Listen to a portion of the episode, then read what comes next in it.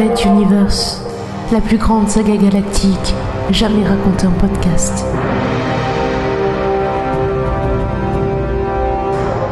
Cinquième chapitre.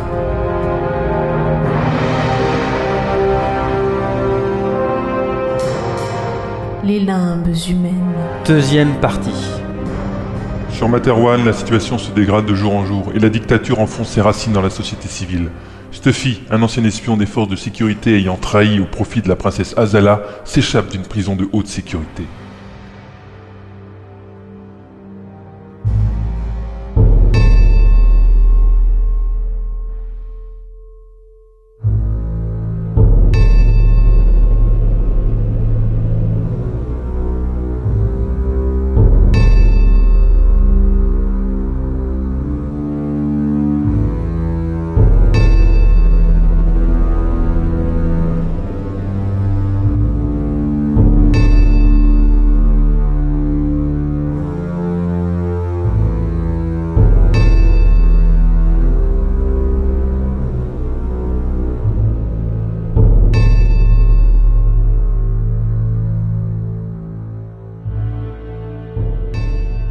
Contre-amiral aspira bruyamment une grande quantité d'air alors qu'il tentait de se débattre contre une immense sensation d'étouffement. Et se retrouva assis dans son lit au beau milieu de la nuit. Tremblant, en sueur, il regarda fixement le mur face à lui pendant plusieurs minutes, reprenant son souffle. Ressentant un mouvement à ses côtés, il regarda le jeune homme dormant dans les draps de soie verte. Un nouveau mignon d'une nuit, un garçon des bas quartiers à qui on avait promis quelque argent en échange de ses faveurs. Drogué, question de sécurité, et il n'avait même pas été dérangé par le réveil nocturne de Pophéus. Celui-ci se leva, puis, s'étant saisi d'une serviette dans la petite salle de bain, alla s'essuyer devant l'immense porte-fenêtre de son étage qui donnait sur le parc. Au loin, les premiers faubourgs de la capitale clignotaient tranquillement, tandis qu'on pouvait apercevoir quelques étoiles filantes dans le ciel, chose assez fréquente à cette période de l'année.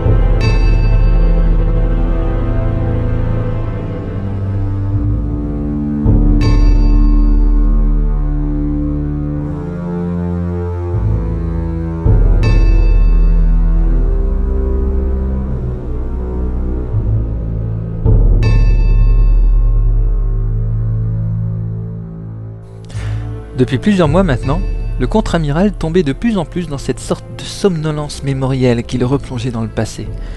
Était-ce un des méfaits de l'âge ou une maladie? Aucune idée.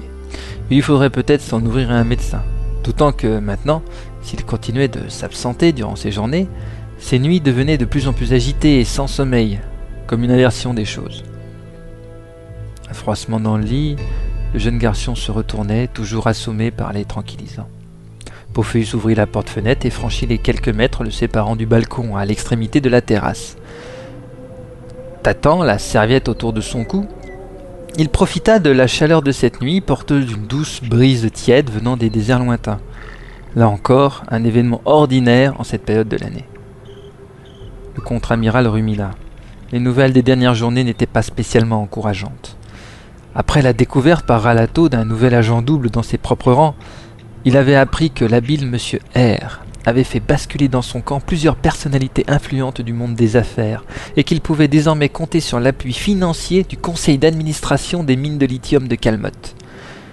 Son adversaire politique au poste de chancelier suprême de Materwan avançait ses pions. Mais Pophéus n'avait pas dit son dernier mot. Il était toujours à un poste stratégique et son influence elle aussi augmentait au fur et à mesure que ses services purgeaient la société des traîtres, bien opportuns, dans les groupes sociaux les plus divers.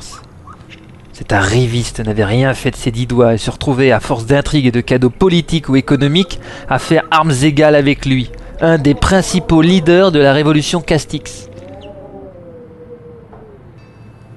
Le contre-amiral eut un sourire en repensant à cette révolution Castix.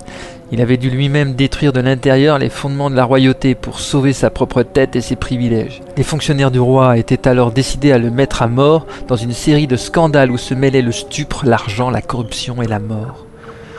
Les petites fantaisies de Pophéus ne semblaient vraiment pas être de leur goût.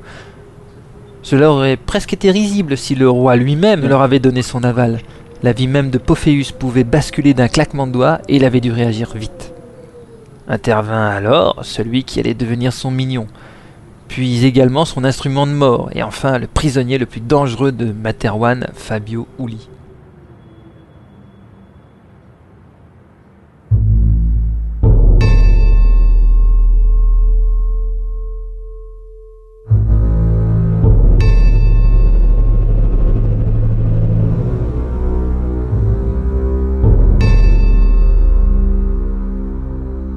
Pophéus fit demi-tour et s'en retourna dans sa chambre.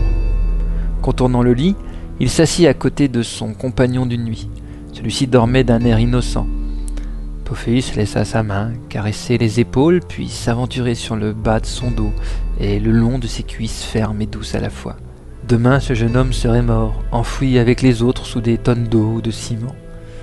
Depuis Guy, le meilleur amant qu'il eût jamais eu et qui l'avait trahi en informant le réseau de la princesse Azala, aucun de ces amants d'une nuit ne devait survivre au lendemain.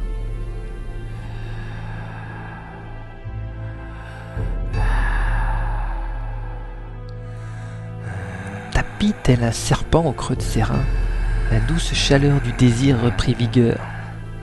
Quitte à être réveillé, autant en profiter, ne serait-ce que pour honorer cette jeune vie, non? Alors qu'il prenait doucement son plaisir, il eut soudain une idée bizarre poursuivant son accouplement hors nature, ses mains entourèrent le cou de son jeune amant et commencèrent à serrer. Au bout de quelques secondes, et malgré la torpeur des drogues, l'instinct de survie prit le dessus et le jeune homme tenta de se libérer avec des sursauts de tout son corps et des mouvements erratiques de ses bras ou de ses jambes. Lorsque soudain il ouvrit les yeux puis cessa de remuer, Pophéus connut un des plus profonds orgasmes de sa vie.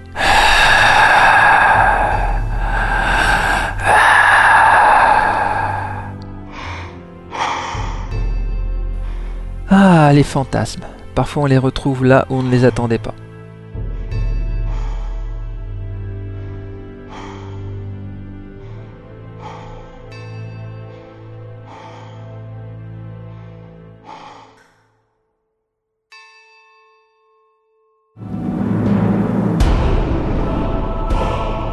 Red Universe à suivre.